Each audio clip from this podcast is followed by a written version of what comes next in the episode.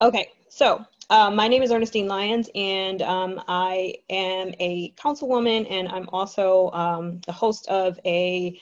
Uh, it's a web web series that also is a podcast, and um, I talk about social and contemporary issues. And you know, I wanted to be able to have a conversation and a workshop to address the divide that is happening in our country. On one side, you know, uh, acknowledging law enforcement isn't easy, and um, the jobs of public safety is not it's not really easy to be in that line of work. But on the other hand there's a lot of data that shows that there are biases and there's discrimination in policing.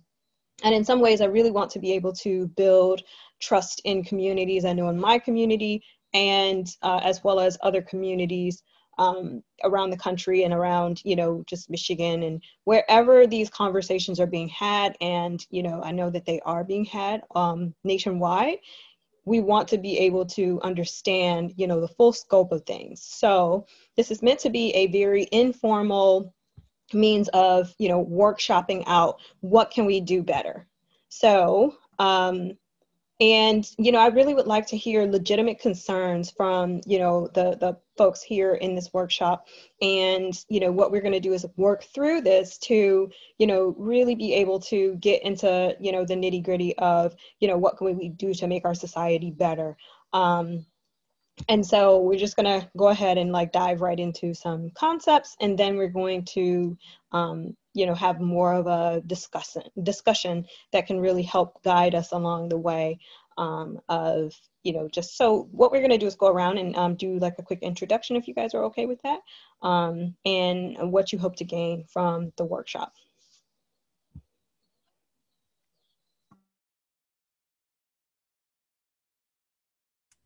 All right, I'll introduce myself. Um, so hi, I'm Lauren Church. Uh, I've lived in Harper Woods now for five or six years. Um, I have a Black Lives Matter sign in my front yard. I care about social justice. Um, and it's definitely something that uh, the events of the last uh, few years, but especially this last year, I've realized that I need to be a more active participant in my community and um, making deliberate, important uh, choices in my actions and what I do to, to sort of um, help uh, support that cause. So uh, showing up to things like this and having open discussion is part of that. So that's why I'm here. Awesome, thank you. Okay, I can call on someone. Let's go with uh, Samantha. Hi, so I am here. I am from the Bay Area, so this is very near and dear to my heart and always has been. Um, but I love to get new information and things and tools that can help me uh, because I feel like it's definitely an ongoing discussion and I feel like this has been happening for more than you know the past year, but it's really been heightened. So I want to do anything and everything that I can to help. Thank you. Thank you so much, Samantha, for sharing that. Okay, Michelle. Yeah, I'm Michelle Thompson. I live about 45 minutes south of Nashville. I am actually in a counseling program now to help first responders, but I'm taking this to kind of expand my knowledge on social justice. Awesome. Thanks so much, everybody, for sharing. And I see we have, you know, a wide uh, group of, you know, just locations and things like that. And I love that that about Eventbrite um, kind of brings us all together. So um, I am just going to delve right into, um, you know, the, the presentation here. So I'm going to go ahead and share my screen and start the presentation.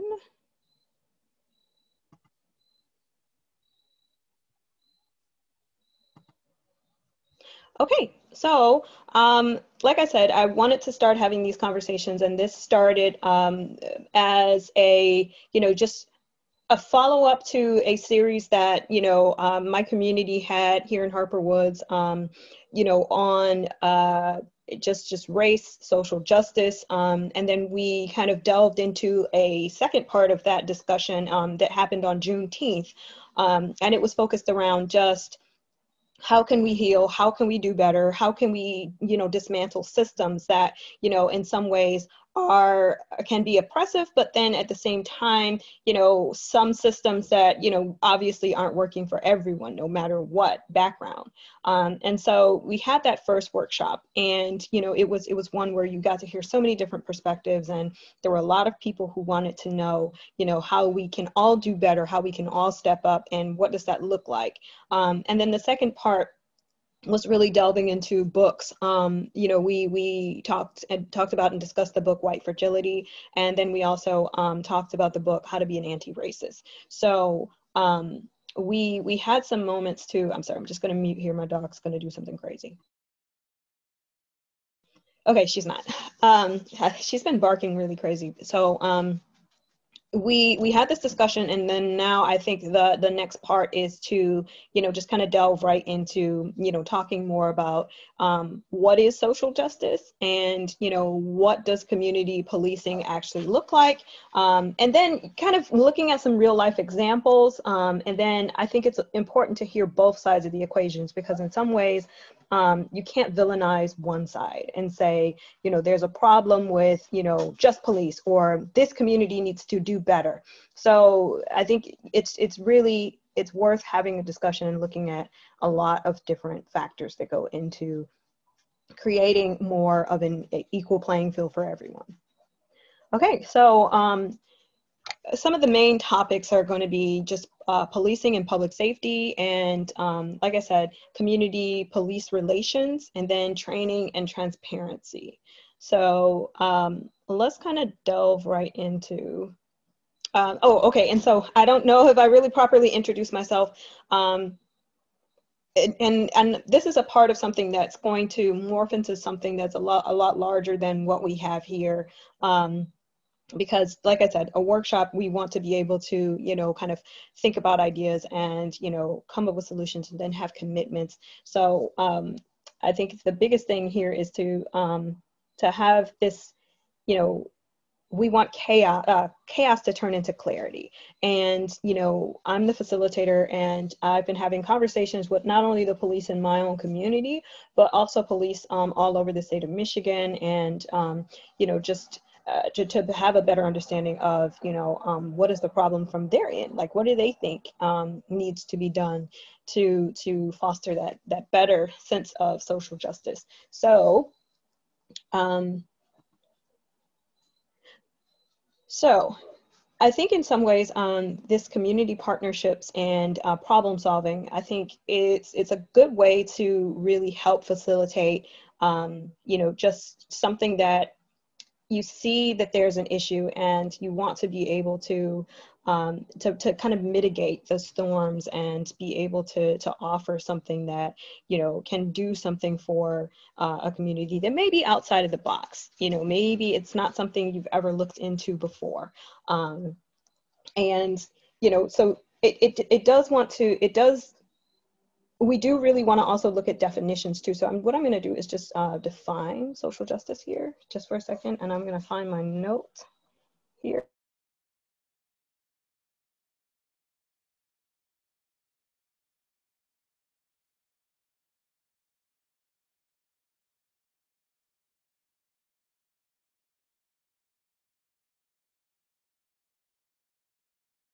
Okay, so social justice, we really, we have a working definition that is, you know, um, fair and just relations between individuals and society. And it's measured by distribution of wealth, um, opportunities, personal activities, social privileges. Okay, and we have someone just joining us here. Hello, welcome to our social justice uh, workshop. Hello, I'm Ernestine Lyons, the host. Who do we have here? Okay, we have a Yes. number. Jonathan Takish? Hi, Jonathan. This is Ernestine. Um, welcome to the Social Justice Workshop. And uh, do you do you want to introduce yourself? Uh, yes, I'm uh, I'm Jonathan Takish. I uh, work uh, with uh, different public safety partners in the Pittsburgh region, um, and I saw this uh, pop up on the uh, Eventbrite uh, that I had, and I uh, felt uh, might be something of value to take away. So I uh, took an interest in uh, signing up for it, and uh, I'm eager to uh, listen to the presentation.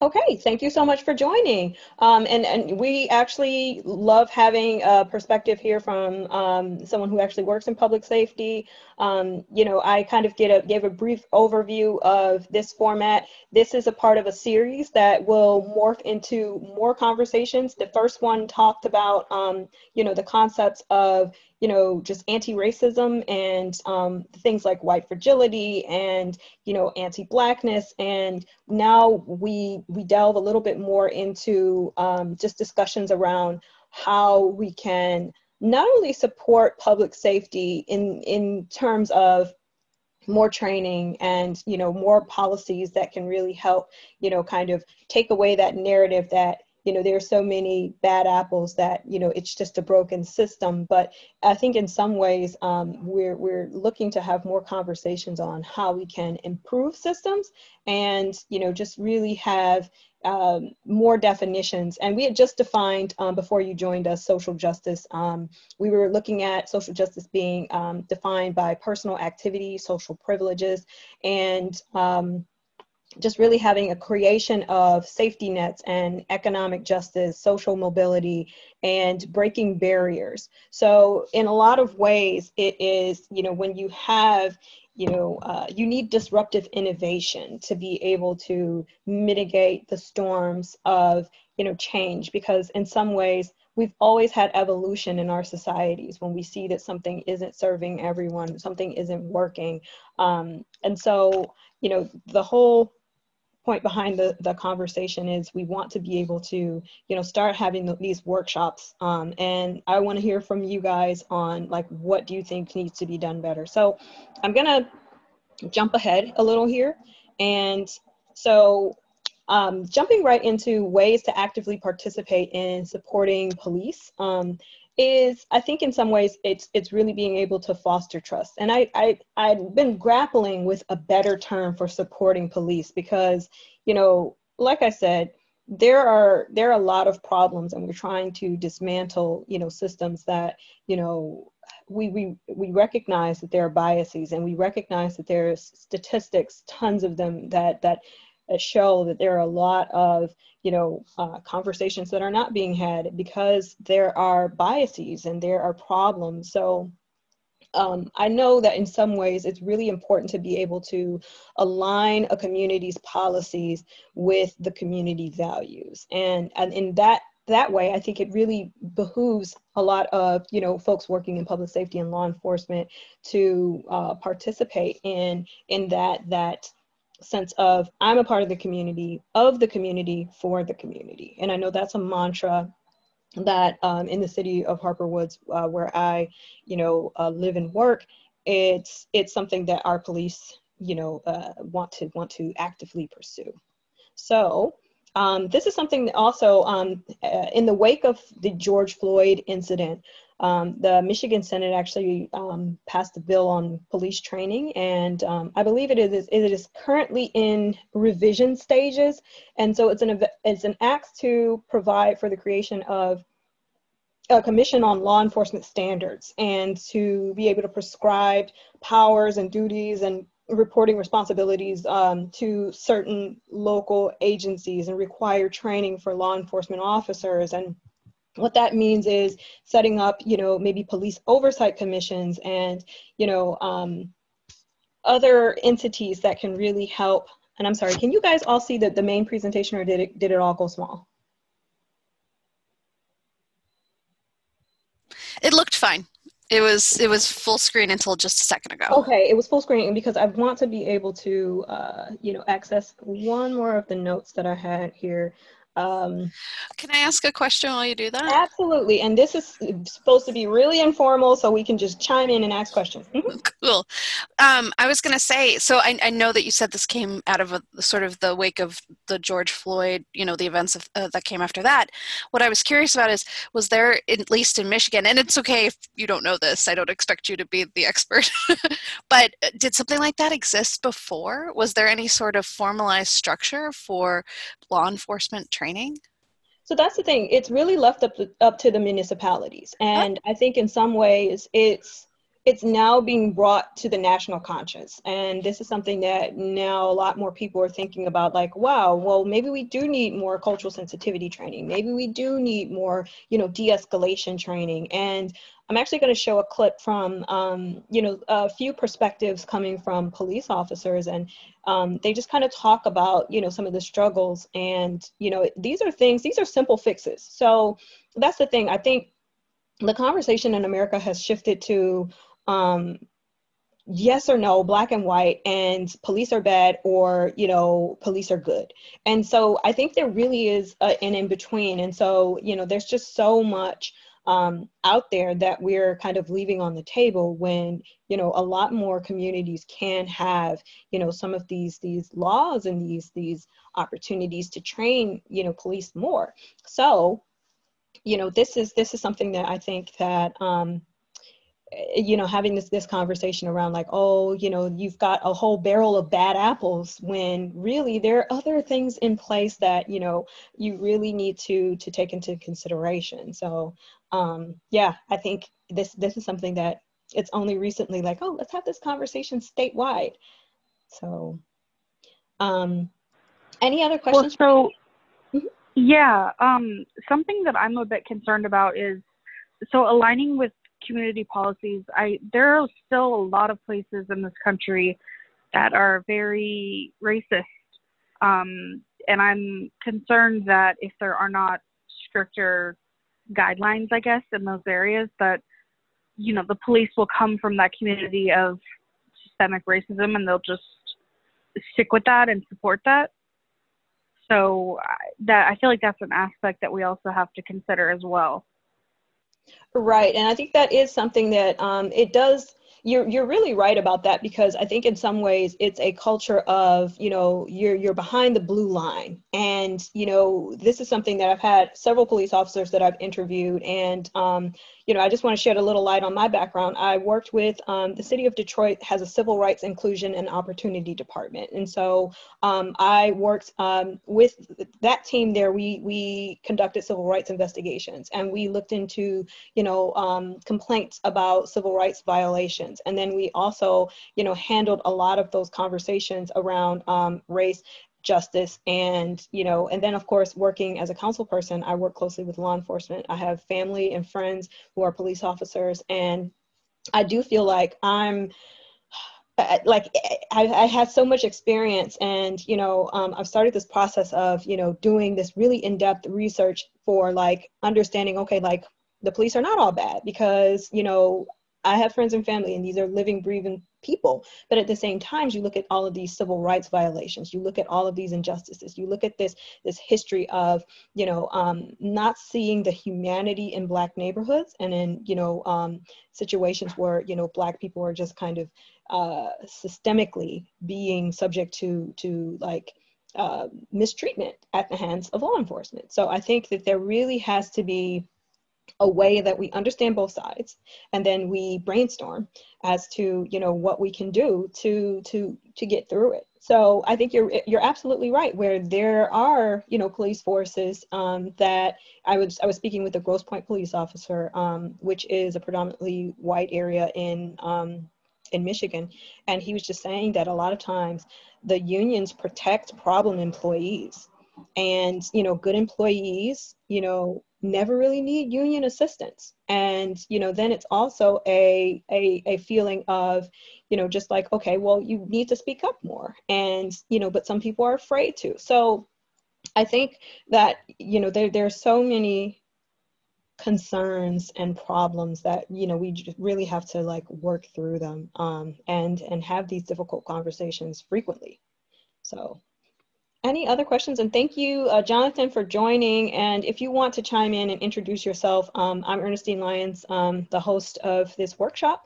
And uh, we were just going through um, some things here. And we would just love to hear you because it's going to be very informal. Um, we want to hear questions and we're going to also delve into more um, what is your perspective of, you know, law enforcement? What can we do better? What is, what is working? What isn't? So welcome.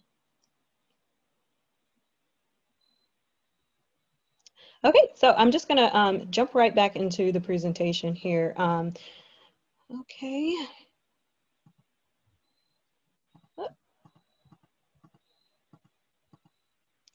Okay, so uh, when we talked, we talked about defining social justice. We also want to talk about some things that are, you know, uh, there's there's actually a policy called Eight Can't Wait, and there are eight policies that you know really uh, they they run the gamut of things that can be easily implemented, and they can help you know break down some of these um, things that escalate.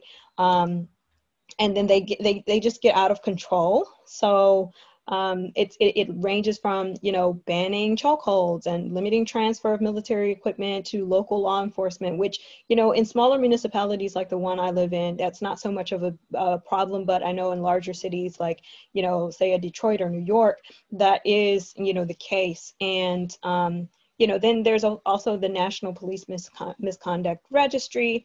Um, and these are some of the things that are steps that can be taken. Um, and so I really want to be able to get into um, what does it mean to defund the police. Um, you know, there's there's a um, yeah, a meme out there that you know talks about it's not necessarily about you know taking away the the the the resources of the police because I know in my municipality um, there are so many things that the police actually do need and and the funds a lot of times are going to legacy costs. And i know many cities are actually dealing with you know 30 years ago you had these huge pensions that were given to law enforcement that are you know now still being paid whereas now officers are making $17 an hour or $15 an hour. And you know they're not necessarily um, even getting new equipment regularly. They're getting it every 15 years. And so um, I think really what it means is investing in something like we have in my community, which is a, a, mental health court.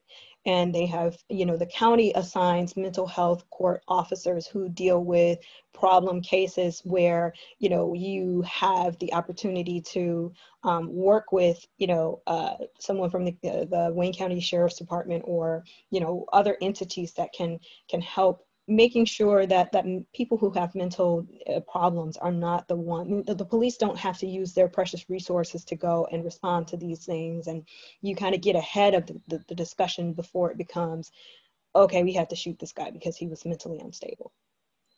Any questions? Anybody want to chime in? Yeah i was wanting to say that um based on what i had just last said i feel like this is a very all or nothing type of thing where there's so many problems that a lot of people get overwhelmed. And so they go okay then we just need to restructure the entire thing which i do feel that that is definitely true in a lot of ways um, based on the history of where the police come from and and what's happening now. But i think that also the all or nothing mentality can be a bit destructive because there are some good things that are happening as well Exactly, exactly. And like I said, you know, you you just hear so many terrible stories about like I really had to de-escalate this situation and it was really tragic and you're you, you know you're responding to domestic violence and you're responding to things where normally you know a rational person just kind of loses their cool and so it, it, there's there's so much but um, at least starting the conversation is you know a way of thinking outside of the box and then also thinking about things that maybe there was a stone left unturned or maybe there was something that you know we can you know just just really even um, have a more intentional and you know um, creative kind of thought process around you know what we can we can change so, uh, just to kind of piggyback on Samantha's point, um, I think that when we as a country talk about, you know, making changes like this, I think it, it, you're right in that it's all or nothing, but I worry about that type of thinking because it's it is paralyzing. And to Ernestine's point, we just have to start the conversation. We have to start somewhere, or else we'll end up paralyzed, like we have with, you know, um, gun reform or or some of these other larger issues that really ended up in a kind of immediate gridlock and stalemate because we we never were able to start having the conversations because the issues are so big you know immigration reform these things that we know are broken things that we know need to change but unfortunately you know the the conversations never really get past that initial hurt of whatever event has brought light to it last. Um, so I I hope that the momentum and sort of the real talk that's that's coming out of sort of these more recent events, even though they are heartbreaking and challenging, I hope that they they spur more uh, um, action and they actually get some traction. Thank you, thank you so much for for like adding that, Lauren. Um, and you know, you're you're really right because um, I do think that over the years you you've seen so many, you know, oh well, it's too soon to talk about gun legislation right after a mass shooting, and you know, I think that's one thing somebody had made a comment to me about. Oh well, maybe with most people doing virtual school, you'll see less school shootings, and you know, and it's just like that shouldn't be, you know, something that we're like grateful that a pandemic has actually you know brought something that can stop a problem that can really be addressed by you know just holding your local elected officials and your law enforcement um, officials and because these are also appointed positions um, holding holding these folks accountable and making them you know do what's right for you know our country. Um, australia had in 1996 a mass shooting. They banned you know um, assault rifles and you know guns and things of that sort and they haven't had any incident like this since. And you know it, it's just uh, that's that's a whole different you know kind of um, a whole different thing that is also being set to the to the side and then you know we're just like okay well we don't have a solution so it'll just get set on the back burner and you know that's that's unfortunate but i think you know i'd, I'd really have to push that you know we are you know trying to really be able to um, you know just just address things that that need to have these these consistent conversations. So, um, so uh, with addressing systemic racism, that's something you really do have to um, take into consideration with. Um, you know just some of these stats so um, you look at you know federal prison and you know you look at inmates and you look at some of these numbers here um, and you know you just have these these this rise in you know kind of having you know more people in prisons and you know it's not like people changed nothing changed about people it's more policies became more you know uh, it, it's almost like you, you replace one system. And uh, in Michelle Alexander's book, The New Jim Crow, she kind of talks about how, you know, when one system, you know, kind of, you know, was phased out, you got rid of slavery and then you got rid of Jim Crow and then you phase right into another system which is mass incarceration. Because if you have you know um, a problematic people then you know I think over policing can then become you know something that is the the solution for for a problem that in some ways it is created by a system that fails everyone because when you really think about it um, the opioid crisis even is a byproduct of you know failed systems in in our country where you know at a certain point we stop investing in mental health and we stopped investing in our um, you know older industrialized cities where you had these these um, you know more working class white individuals um, mostly male who would get jobs working in factories who would you know have these jobs where it was mostly industrial. And when you take away those jobs and you you know stop you investing in your own community, you divest and you move things overseas, then it creates other problems and you start to see deaths of despair and, you know, rises in, in, in addiction to opioids. And so it's it's also something that creates other byproducts when you don't really, you know, look at how the system is failing everyone.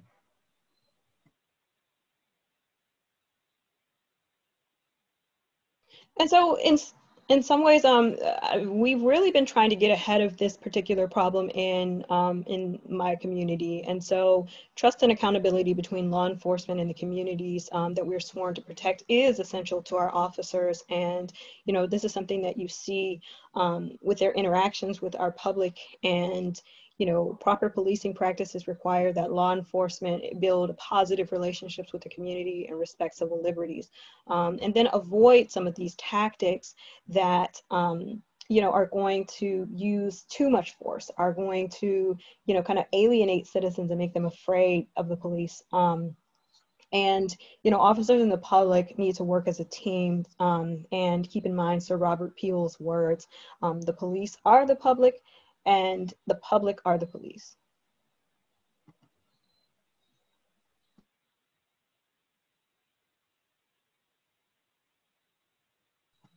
Okay, so I'm just going to um, stop here and we can share some of our ideas and you know start to workshop. But before that, I do want to share a clip from um, some law enforcement um, officials kind of talking about um, some of their perspectives.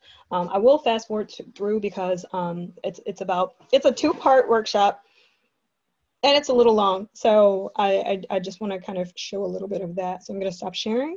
And if we have any questions, um, feel free to ask. And I do want to hear from everyone on um, on the call. So please introduce yourself if you haven't already, um, and you know just tell us a little bit about your perspective and what you hope to gain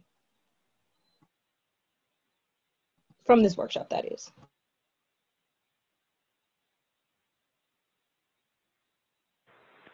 So for me, something that I think that's really important to look at it. I'm I'm actually from Oakland, um, and now we have people like Kamala who um, are you know potentially vice president, and she's done a lot of really bad things for you know prison and crime. And it creates a lot of distrust because you know there's so much crime in Oakland, and I imagine that being a police officer there is difficult, but you know, then you have people like Kamala who really have not helped uh, the bias, and you would you would, you would think that she would help that.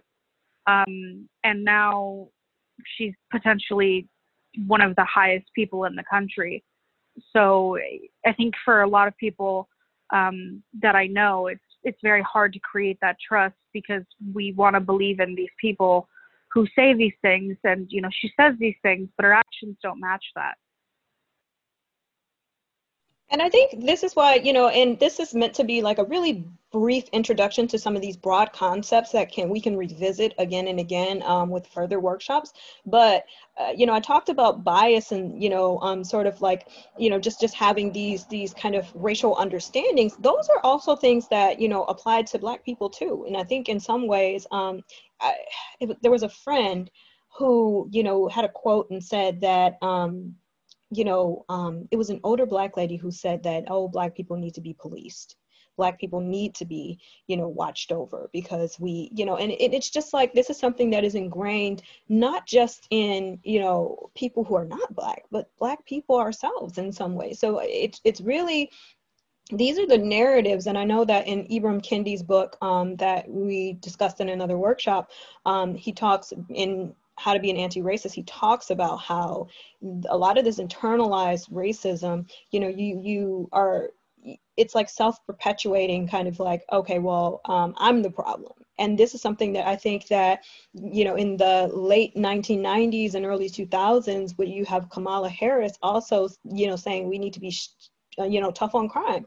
We need to you know be making sure that you know and i remember i see, saw a clip of her um, joking about sending kids to jail and you know telling their parents that you know if you cut class you're going to be sent to jail and the kids were scared and she was just kind of joking about it and with a big smile on her face. And so you know this is why um you know it's it's one person isn't going to be a fix and you know it's it's more you really have to look at internally like what are we doing as a society to support a broken system? And that and when i say we i mean everybody. And you know i think it really does come down to you know being able to to really break it down and understand it um, understanding looking at the research and you know being proactive about talking to your police department and you know saying that you know maybe more training needs to happen. And we do need to have you know a citizen complaint process. And we do need to you know look into you know some of the fixes that you know just just even addressing you know biases that that no matter who is in is in charge who has the power like are we really looking at all of the factors? Are we looking at socioeconomic status and class, which can really, you know, determine behaviors? Are we looking at the social determinants of health? Um, and, you know, are we taking all of these factors in the research into consideration when we are looking at creating the new normal?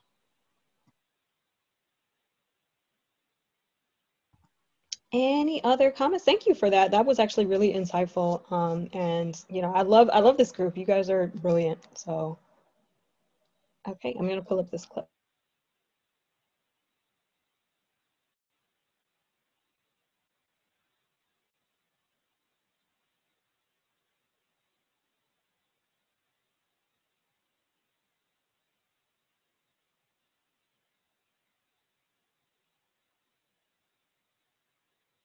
And doing the job. And the call to action in a lot of those protests is to defund the police, right? How do you react to that? Weeks ago, as the nation watched George Floyd lose his life at the hands of a Minneapolis police officer, wounds that never seemed to heal were once again reopened in this country.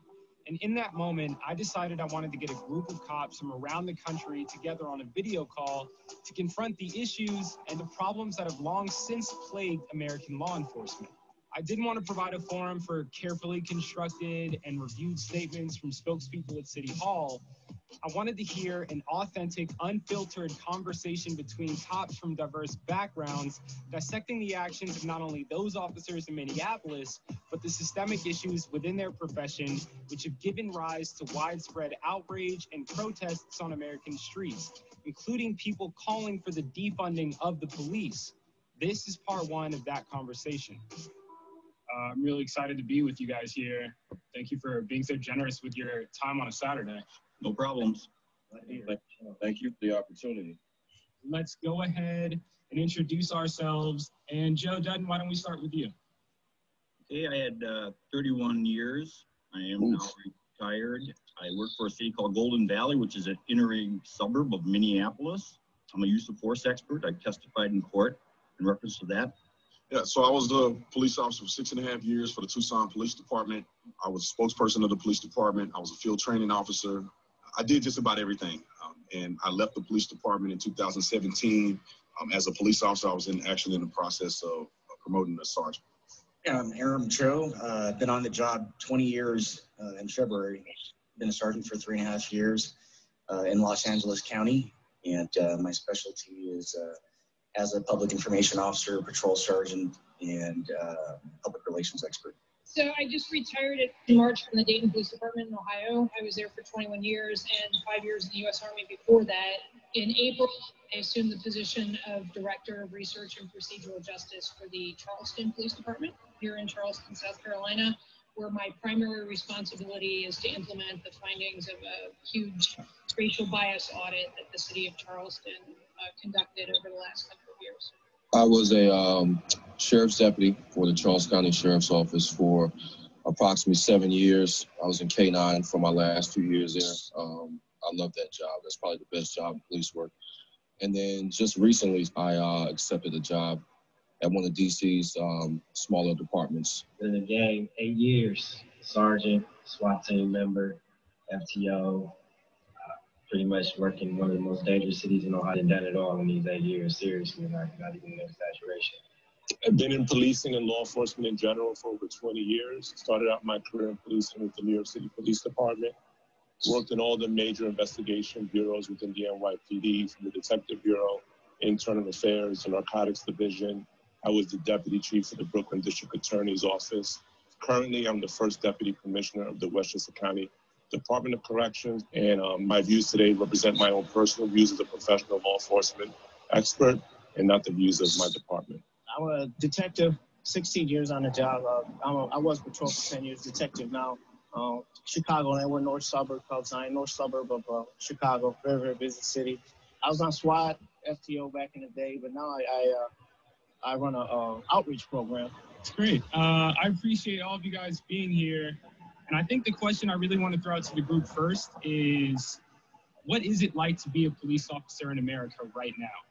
I'll go first. Um, I know my first uh, instance of when things changed um, was probably going from Trayvon Brown, uh, Trayvon to uh, the Michael Brown incident. Um, the Trayvon issue didn't really kind of affect us because I was a citizen. But you know, when the Michael Brown incident um, happened, it seemed like people just kind of like switched on a dime. You know, you just felt like, man, I'm out here doing everything I can, and you know, people just turned on me for something I had nothing to do with, and it felt like I was being blamed for something that was going on in a whole other country. Yeah, you know, it's like a big circle.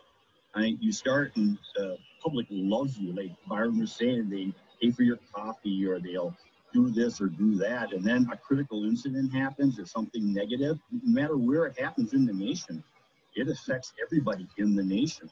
And I, I can remember having to evolve through that at least seriously about five or six times. I can tell you what I think that what it appears to be is that uh, policing in, in, the negative sense is on steroids now compared to when mm-hmm. I left in 2017. So I, I, really hate to see the state of policing in America because I believe that the police job, the police career, the calling is such an honorable thing. And, and it's one of the most integral careers to ever exist in America. Most police officers are doing the right thing. Most police agencies are holding people accountable. We have the knuckleheads out there, like you would have in any profession, that make us look bad. But it's sad to see such an honorable profession um, be treated this way in America. Let's be really honest. Like law enforcement in general has always been this way. Technology mm-hmm. has advanced to a point where now we capture. What we're seeing right now has been going on for decades. This ain't nothing new. You get what I'm saying? It's just now it's in the limelight. I didn't work with cops that's been racist. You know what I'm saying? I didn't work with cops that's been, you know, uh, sexist. You feel me? Like this ain't something that's new. I'm just, I'm not gonna say that I agree with the terms in which it has come out into the public, but I am happy that there is some light being shone because there's no more hearsay, you know, saying, hey man, the police took me around the corner and beat my ass. And that's all you got to go off of is your word. You get what I'm saying? Imagine if body cameras never got implemented. It's a dangerous curse. You get what I'm saying? It's, it's, it's helped me. You get what I'm saying? More so than it's harmed me. But when I first got introduced to a body camera, I was kind of like, I ain't really want it though for real. But I had to learn to work with it. You get what I'm saying? But that, that's just my take on it, you know. I hear what you're saying, David, but do you think it's a uh, unique to police or is it a people problem? Because if you're a, a racist cop, it means you're a racist person. If you're if you've got prejudices, you carry those into the job, and sure, the job magnifies you. If you're a womanizer, the job amplifies that. If you're an idiot, the job amplifies that. I just don't see it being unique to law enforcement. I think law enforcement, and I've been in many professions. Um, I, I, teach at a very conservative Baptist university as well, and they go through a lengthy background process because you're working with students. But that still doesn't come close to what we go through as law enforcement officers. We go through a background process for Sorry, we lost the video. Including exes who don't have anything favorable to say about you. So right. when we get into this job, I think they do a pretty good job weeding out the bad people. But no process is perfect. For as long as there's human, for as long as there's somebody that wants this job, they're going to say the right thing.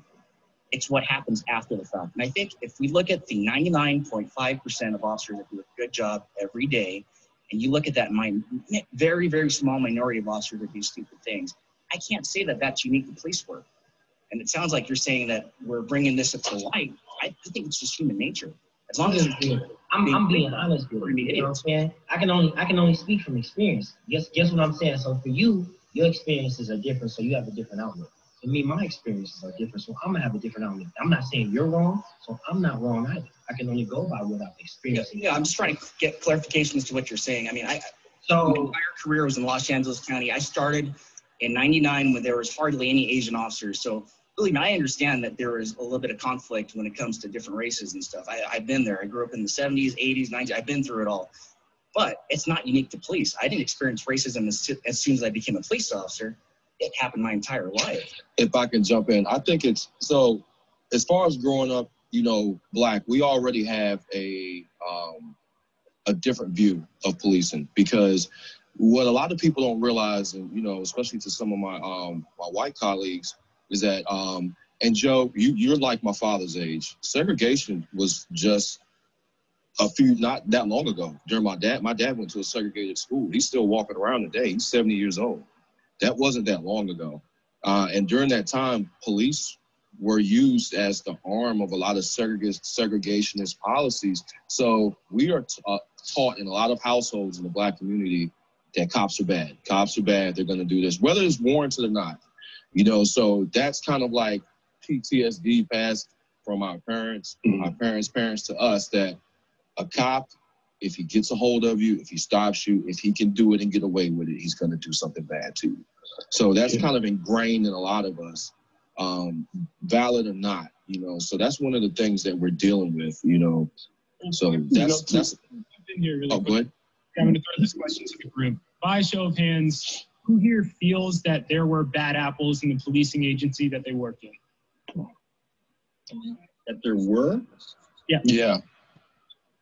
So I'm going to stop it there, um, and I can send links to you know this and part two. But I did want to at least have um, this this perspective because I felt like this, this was it was a very powerful documentary. And my only thing I felt like in some ways it did make me a little upset that Wendy, the only female um, officer who was on there, um, in part two, there was there was I felt that she was t- trying to explain misogyny that goes on and how female officers actually have you know uh, a lot of statistics that show that they can help um, de-escalate a lot of situations that are you know you know just officers who tend to have higher ranks as far as you know not having a lot of violence not having you know things escalate out of control um, that that point to you know th- that lead to violence or death and things like that. And you know they just kind of shut her up. And you know in some ways um, i think that that kind of points to you know some of the things but it's it's a really um, insightful uh, you know sort of uh, interview series done by vice news. And you know i'm just going to link that here um, in the chat. But you know that kind of leads into um, sort of the, the the discussion part of um, this this workshop. So um, for for those who just joined, I know Sharon. Um, I, I, hope I'm saying that right. If you want to make an introduction, um, I know you um, joined a little bit ago.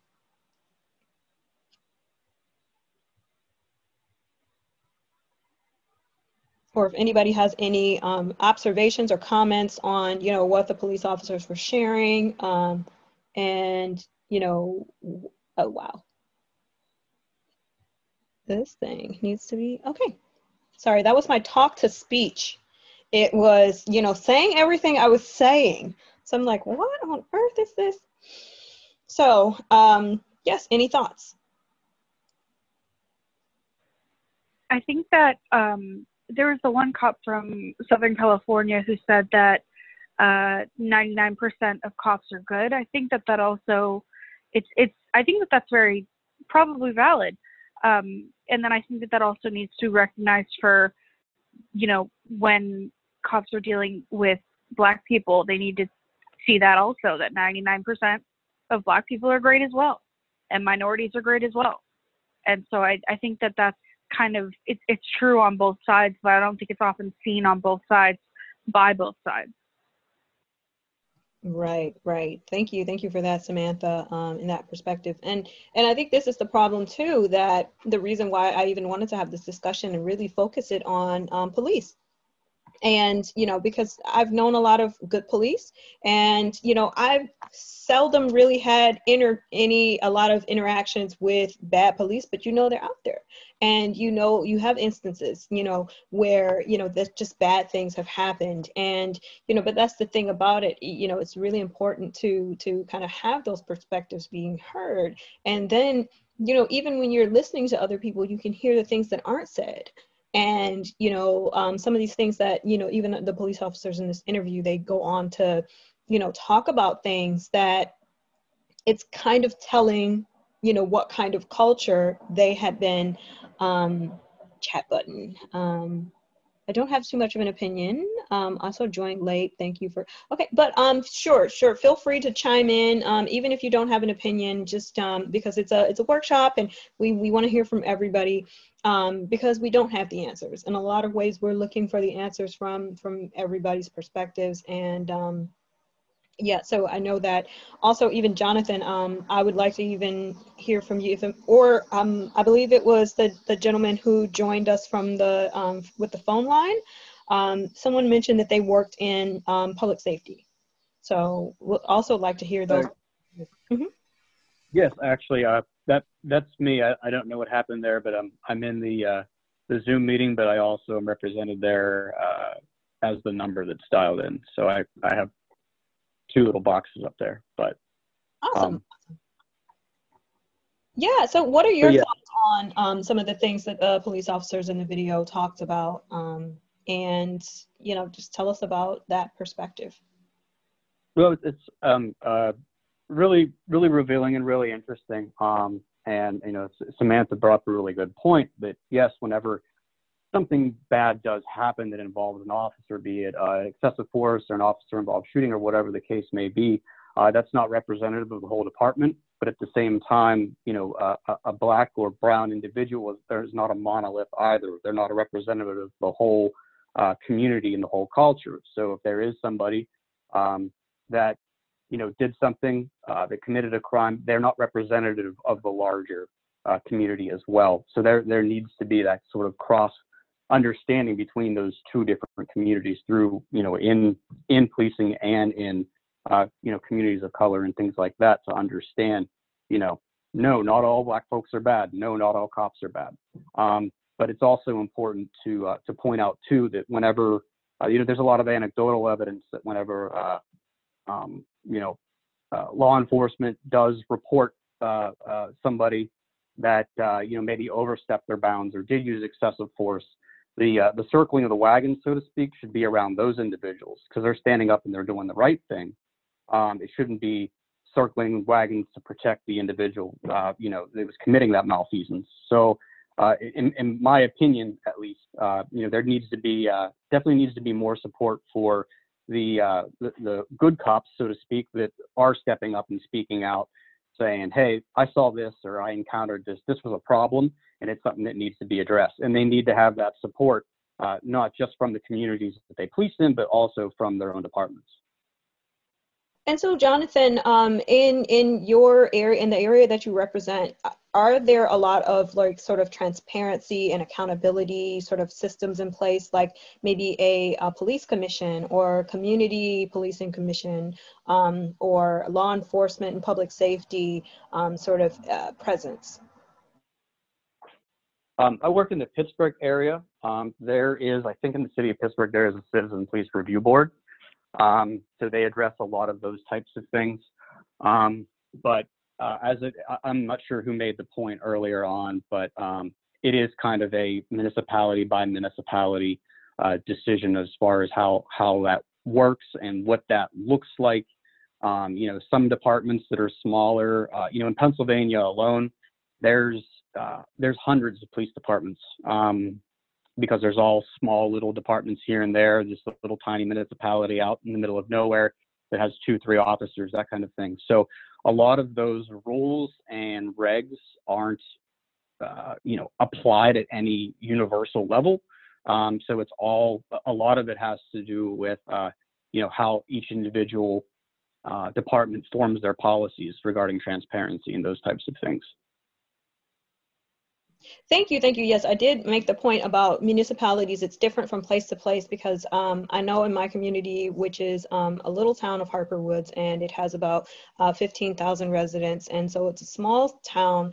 Um, and they're, you know, small towns like this in Michigan don't typically have these kind of things, but bigger cities like Detroit, they do have a citizen review commission, and you know, there's a lot of civilian oversight um, that come from you know the, the, the government officials they you know are active. And then there's also appointed uh, people who are respected members of the community who you know kind of serve to keep things in check. And um, you know this isn't something that I've seen big examples of throughout Michigan. And, you know, now it's being something that, you know, people are having conversations around. And, you know, I, I do think that this is a, a fairly new phenomenon. So, um, you know, I think that's, that's, um, it's really interesting that, you know, uh, that's, that's kind of the perspective. It seems that a lot of people working in law enforcement actually like to have, you know, these kind of presences in their communities. And um, so would you say that these are helpful uh, to the police and public safety forces? I, I would say yes, it is. When you have transparency, um, you know, it, it's greater because it, it benefits the whole and it creates that accountability. Um, just look at uh, you know the use of body cameras uh, where previously they weren't used, um, and that you know it, it, you, there would be incidents or complaints.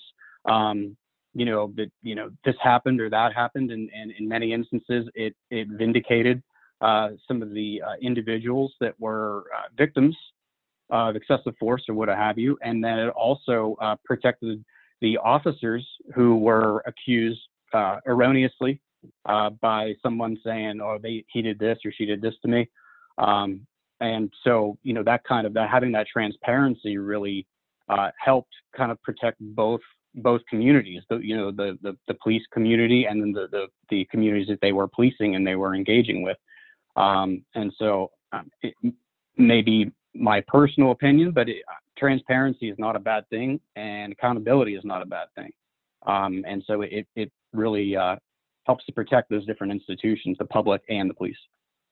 And so the police um, and you know public safety is it's kind of a new thing too. That um, I I have a a kind of working workshop or working workshop, a regular workshop that talks about um, local politics, and it's called the Local Politics Info Session. It's a very creative name. Um, local Politics Info Session. It talks about the merger of police and fire, probably about 15 to 10 years back for a lot of smaller municipalities. And it's pretty much something that, you know, uh, there was a lot of resistance to because it, it combines, you know, uh, it cross trains firefighters and police and they can do each other's jobs. And then they, they just have this big giant merged department. So there's no police, there's no fire. Um, and so um, do you think that um, and sorry I'm, I'm just just asking jonathan from a perspective because you know i think we all want to learn and um, anybody else can, can chime in too do and i think this is going to be the last question i'm going to keep uh, picking your brain about but do police and fire see these sorts of commissions as you know annoying or do they see them as like oh you're going to be a thorn in my side?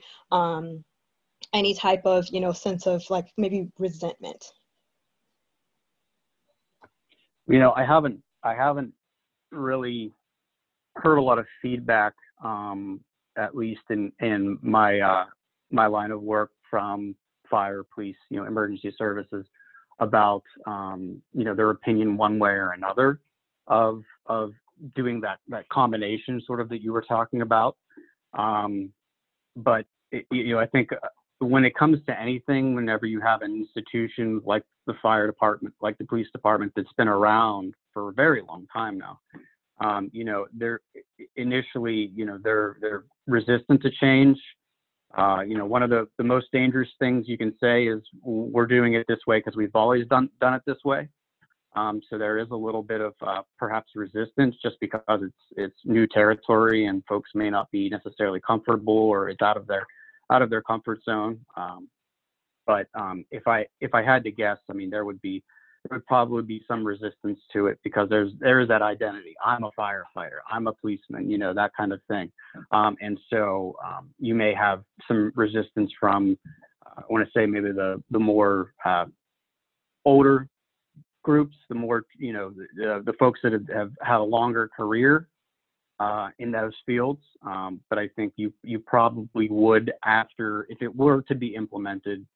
Um, hypothetically, I think there may be a lot of folks that you know think, oh, this was hey, this wasn't a, that bad of an idea. This was this was beneficial to do this.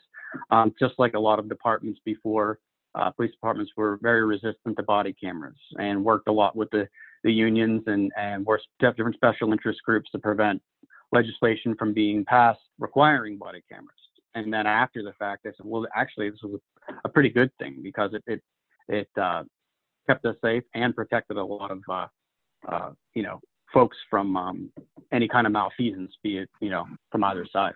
Um, so there's there's going to be resistance to anything you try and do and implement, um, and you know there's going to be those sort of uh, this tribalism around that, those you know different groups and things like that. You know, identities, but I think uh, eventually over time, it, it, it's possibly something that, that um, folks may have a change of heart about. So um, I, I, think I was looking for a little bit more clarity on just like things like citizen and police review boards. Um, you know, are do the public safety officers like police or fire do they have you know a sense of like resentment towards oh you're telling me what to do oh you're watching over me do uh, or at least in in your experience um, you know is that something that you feel or maybe have heard of, you know, being something that I don't want this and I, I'm also resistant to that as well. You know, now you've not only turned me into a public safety person, but now um, I'm also, I have this, this commission watching over me.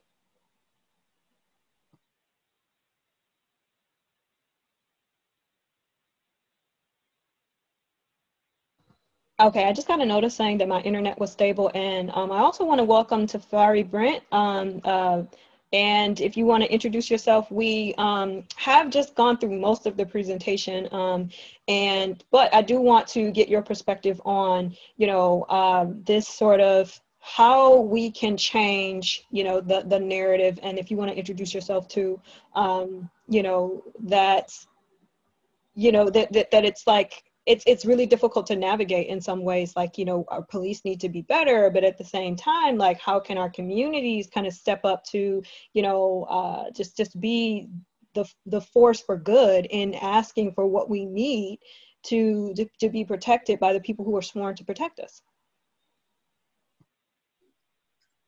yeah, by the way, my name is Brother Tafari Brent, uh, co-founder Detroit Coalition of Peace and Dignity for Detroit.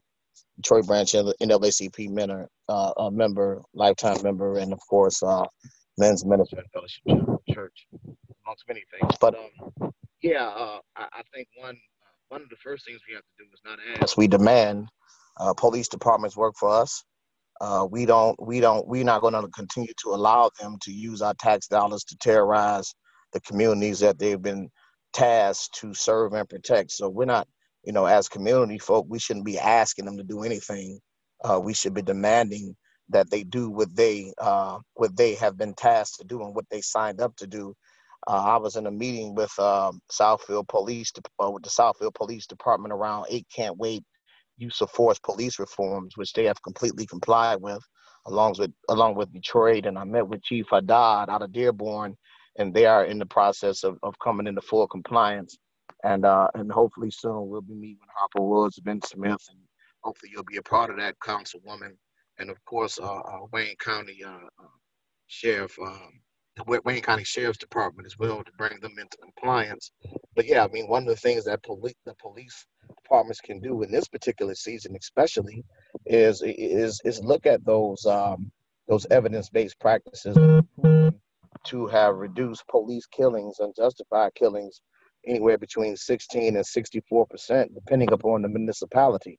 Uh, these practices are practices created and designed by law enforcement experts, uh, not just police practitioners, but also, uh, you know, researchers and scholars who actually have dedicated their lives to doing this work to ensure that, you know, uh, healthy, safe, robust community policing models are practiced by police departments throughout the country. So if we're if we are going if you know if if we uh, if we uh, uh, encourage and demand that our police departments submit to the Peelian uh, policing model and not the slave patrol policing model, uh, then uh, they will be police departments that make serving and protecting the citizens the priority and not terrorizing, brutalizing, suppressing, and oppressing communities.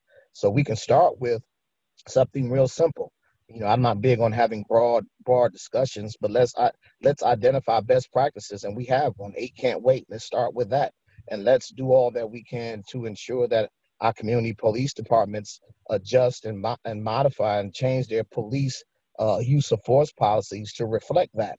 And that's uh, easy deliverable, really.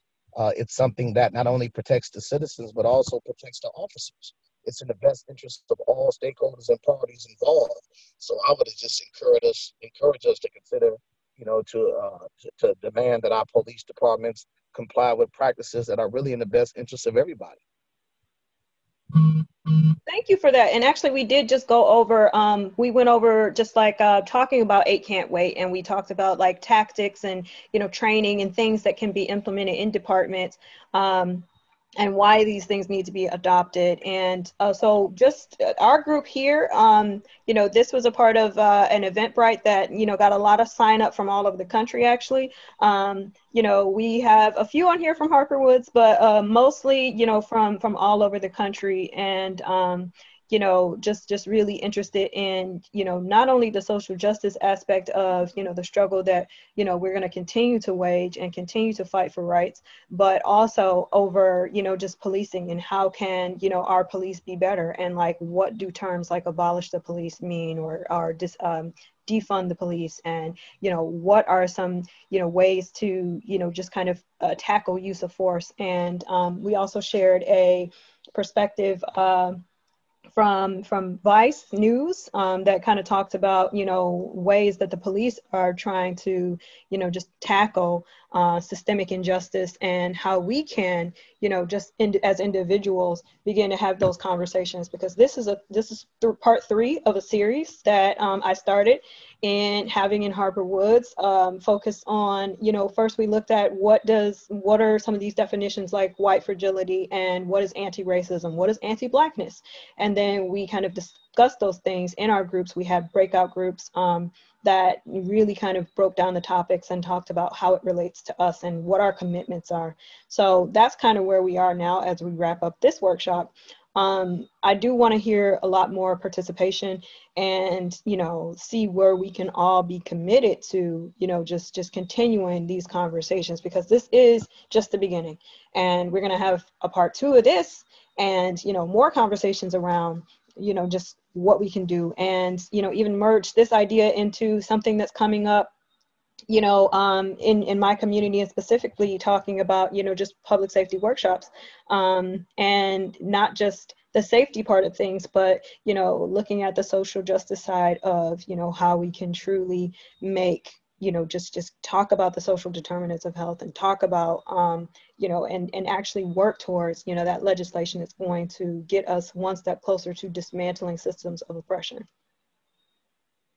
okay we did have um, two other people besides uh, Teferi uh, joining us here so if anybody else has any feedback on anything, um, I'd love to hear from DL Turner. I think you were new to the group. If you want to introduce yourself, um, just let us know who you are.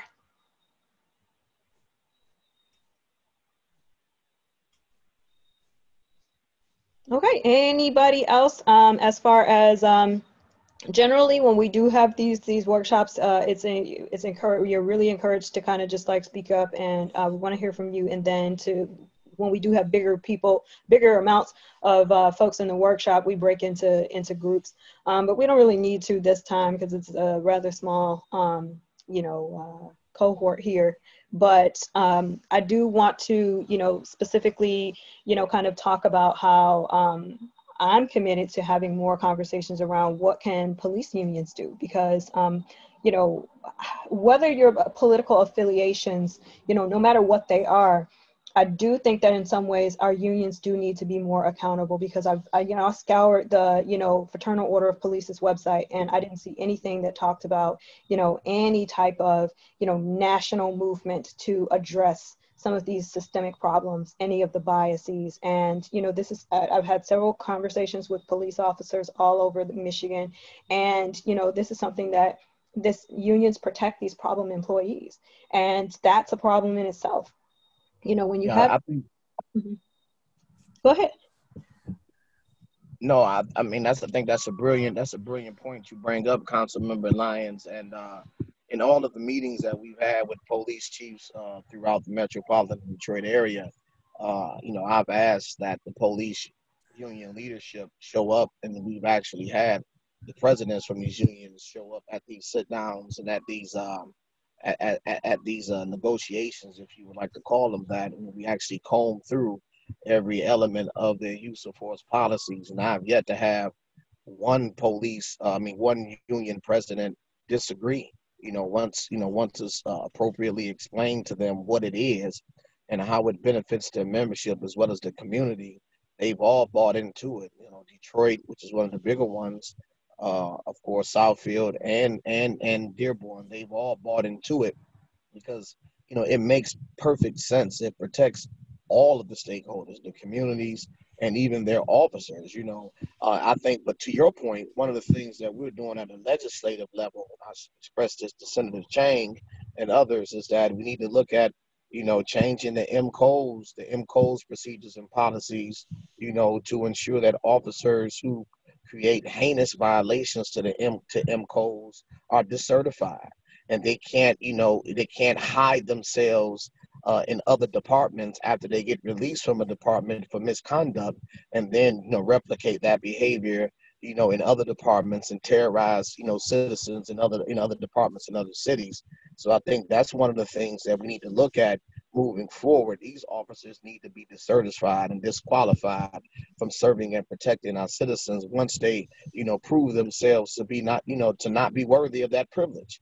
Uh, and I think that's that's ultimately where we must go because if you have that kind of language in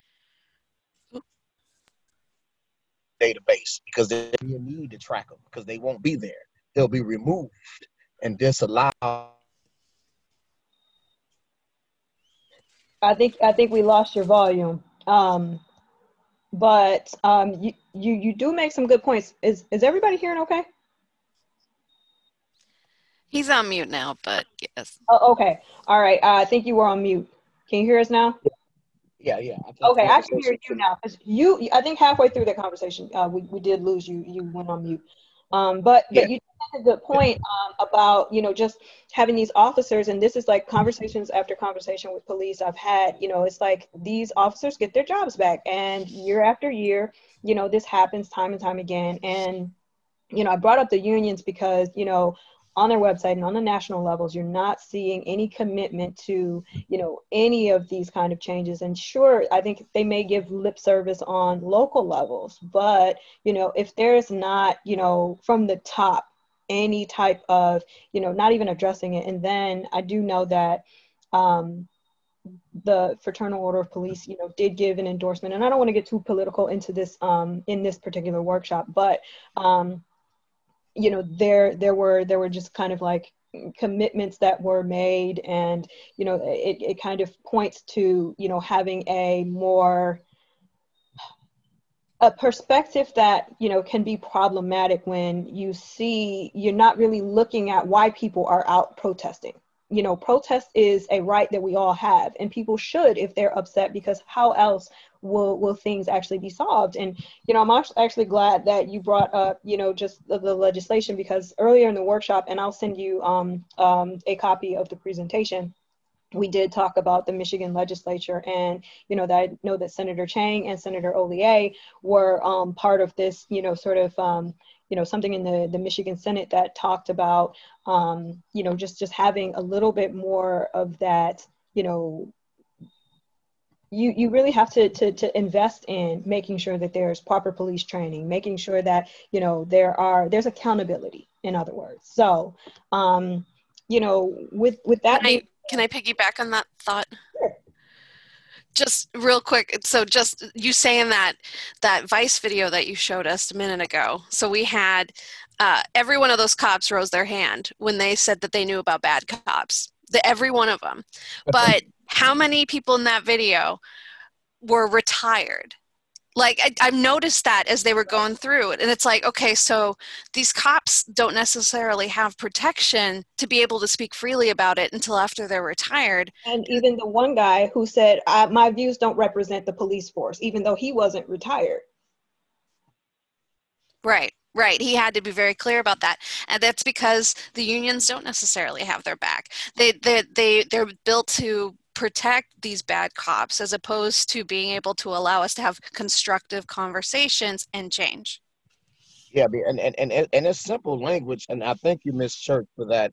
And it's really simple language that we can use. I, am really big on simplicity. Kiss, you know, keep it simple, stupid. Hmm. and we just have to make it clear to them. Listen, your business has to be the business as a police union of first saving lives, lives of citizens, and then saving jobs. But when you make when you make the priority saving jobs over saving lives, that becomes inherently and ultimately systemically and institutionally problematic. Like I was saying about that officer in Southfield, we were at the table negotiating terms around use of force, I heard an officer say something I've never heard an officer say, right? It almost brought me to tears.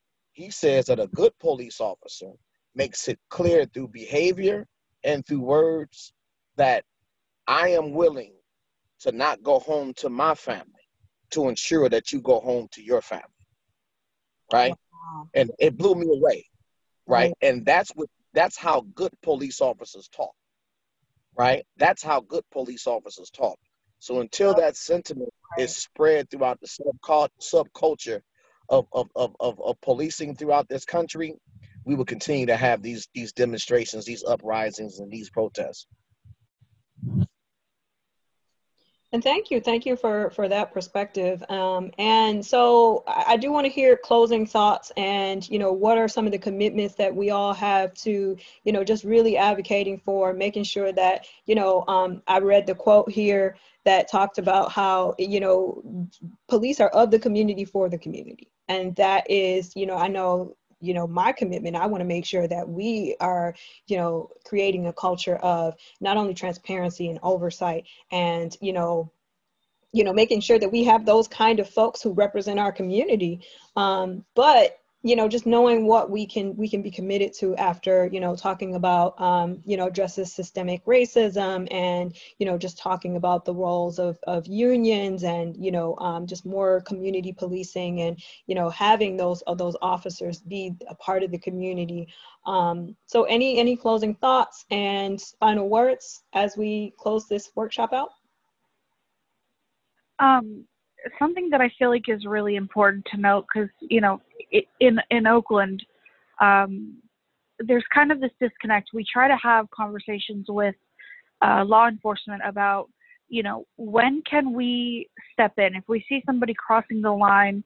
Um, you know, for example, George Floyd or using excessive force, since there really is, you know, like as you were talking about these uh, unions that kind of protect that a little bit and not always the clearest of laws. When can we, as citizens, step in without facing immediate repercussions? What training can we give to other officers to make sure that they are equipped, or what supervision can these officers have so that they're, you know, somebody isn't abusing that force and and oftentimes the law enforcement near us is very um, closed off to hearing about that and i think that that comes with the difficulty of the job with you know the amount of crime. Um, but that's often why we're so vocal and why we protest so much in the bay area. Um, but it's it's a conversation that i feel like needs to be addressed and continued to have of when can we when can we step in? Like when when can we as citizens step in safely? And when can other officers step in safely? And what what are the guidelines for that? That's that's a good question. And i do think that in some ways you know making sure that like when when you are protesting making sure you have this list of demands. And i think that it's important to you know ask for citizen review boards and ask for things like you know that that's that'll foster that sense of you're going to answer for this because you have us to answer to so um, I, I, really think that you know that's how citizens can step in and you know just just making sure that when you do have these you know citizen made up you know it's made up of citizens it's made up of normal people um, making sure that you know you're you're you're you're holding their feet to the fire. And you know that's that's really what you can do.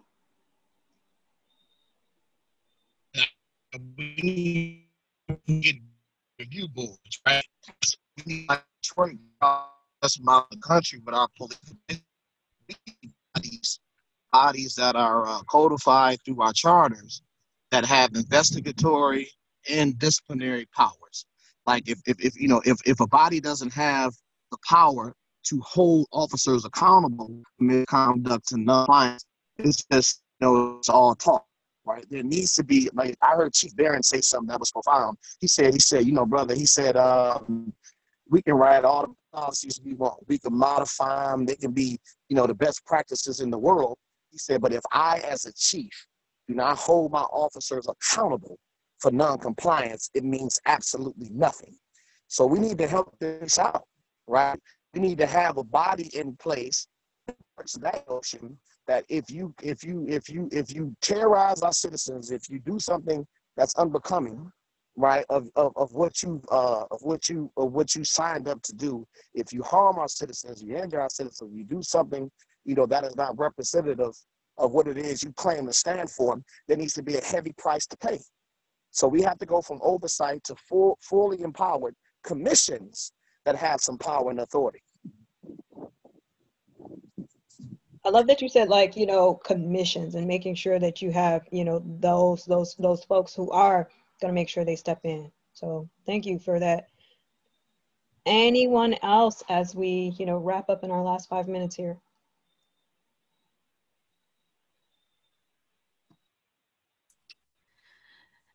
You know, earlier Jonathan had had kind of touched on accountability, um, and it, it, I think that's universally, you know, what we're saying is is part of the the need you know is accountability. Um, but understanding now that you know that really you know it is municipality to municipality and the structure isn't there. I mean i i, I feel like that these are things that just flew under the radar. And so sweeping reform you know stuff sort of like michigan did where it was like okay we need to have a unified like here's the bar for expectations. Here's the bar for what your training is that not only allows opportunities for us to even have just sort of a baseline for policing, but to, you know, if we look at defunding the police, if we look at ways to empower other parts of our societal structure with mental health programming and other resources for like families and parole and all these other pieces, I, I feel like that that's part of it too is like it, we we just we need to have to be able to have it kind of as a cohesive conversation like if we're gonna if we're gonna look at the structure let's let's do it right you know like let's let's really look at taking the pieces from defunding the police and actually kind of implementing that having those conversations it, i know it's a big scary term you know people here defund defund the police they kind of do this but yeah. what it represents can be so beneficial in the long run for our communities and our, our country Thanks, for that, um, Lauren. And so with that, we're going to go ahead and close it out. Um, and, you know, I really want to thank all of you for joining um, this discussion. And um, I will send out the presentation. Um, so if, and then also the links to the, uh, the two videos uh, with the, the interviews with the police officers.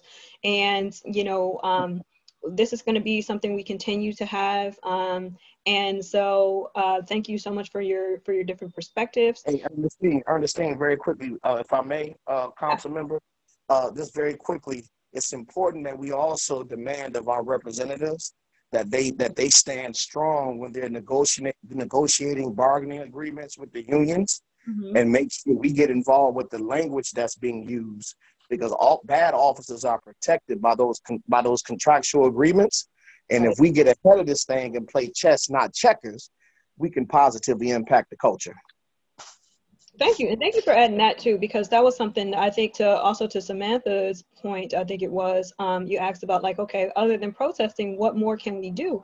And I think that really is, you know, um, talk, talking about like working with um, your, your state legislatures and your like local elected officials. This is something that I appreciate folks like Lauren and Teferi who live in my community, and they hold my feet to the fire, uh, to the to the fire for like what we can do to you know make these communities around us better. And then you know I go and talk to more people that are higher up than me, and you know I think that's really important as citizens to realize that you do have the power to go and you know talk to your elected officials and make sure that they're doing you know what they need to do and you know stepping up when these pivotal critical conversations are being had and they need to be had you know making sure that we are you know not backing away and saying oh just like with lauren's point about gun legislation oh it's too soon. It's not. This is the perfect time. It's the perfect time to to really go go you know hard for something. So you know like i said i want to you know thank everybody and you know um thank you so much, for, uh, brother brother Teferi, for coming to uh, this session, and you know, Lauren, thank you so much for coming, and everybody else uh, from from around the country. Um, I hope you gathered something from this workshop, and um, yes, I've got a thank you in here. Thank you from the notes here, um, and so have a great rest of your weekend, and like I said, the all the information and the slides will be sent to you. Okay, well, bye everybody.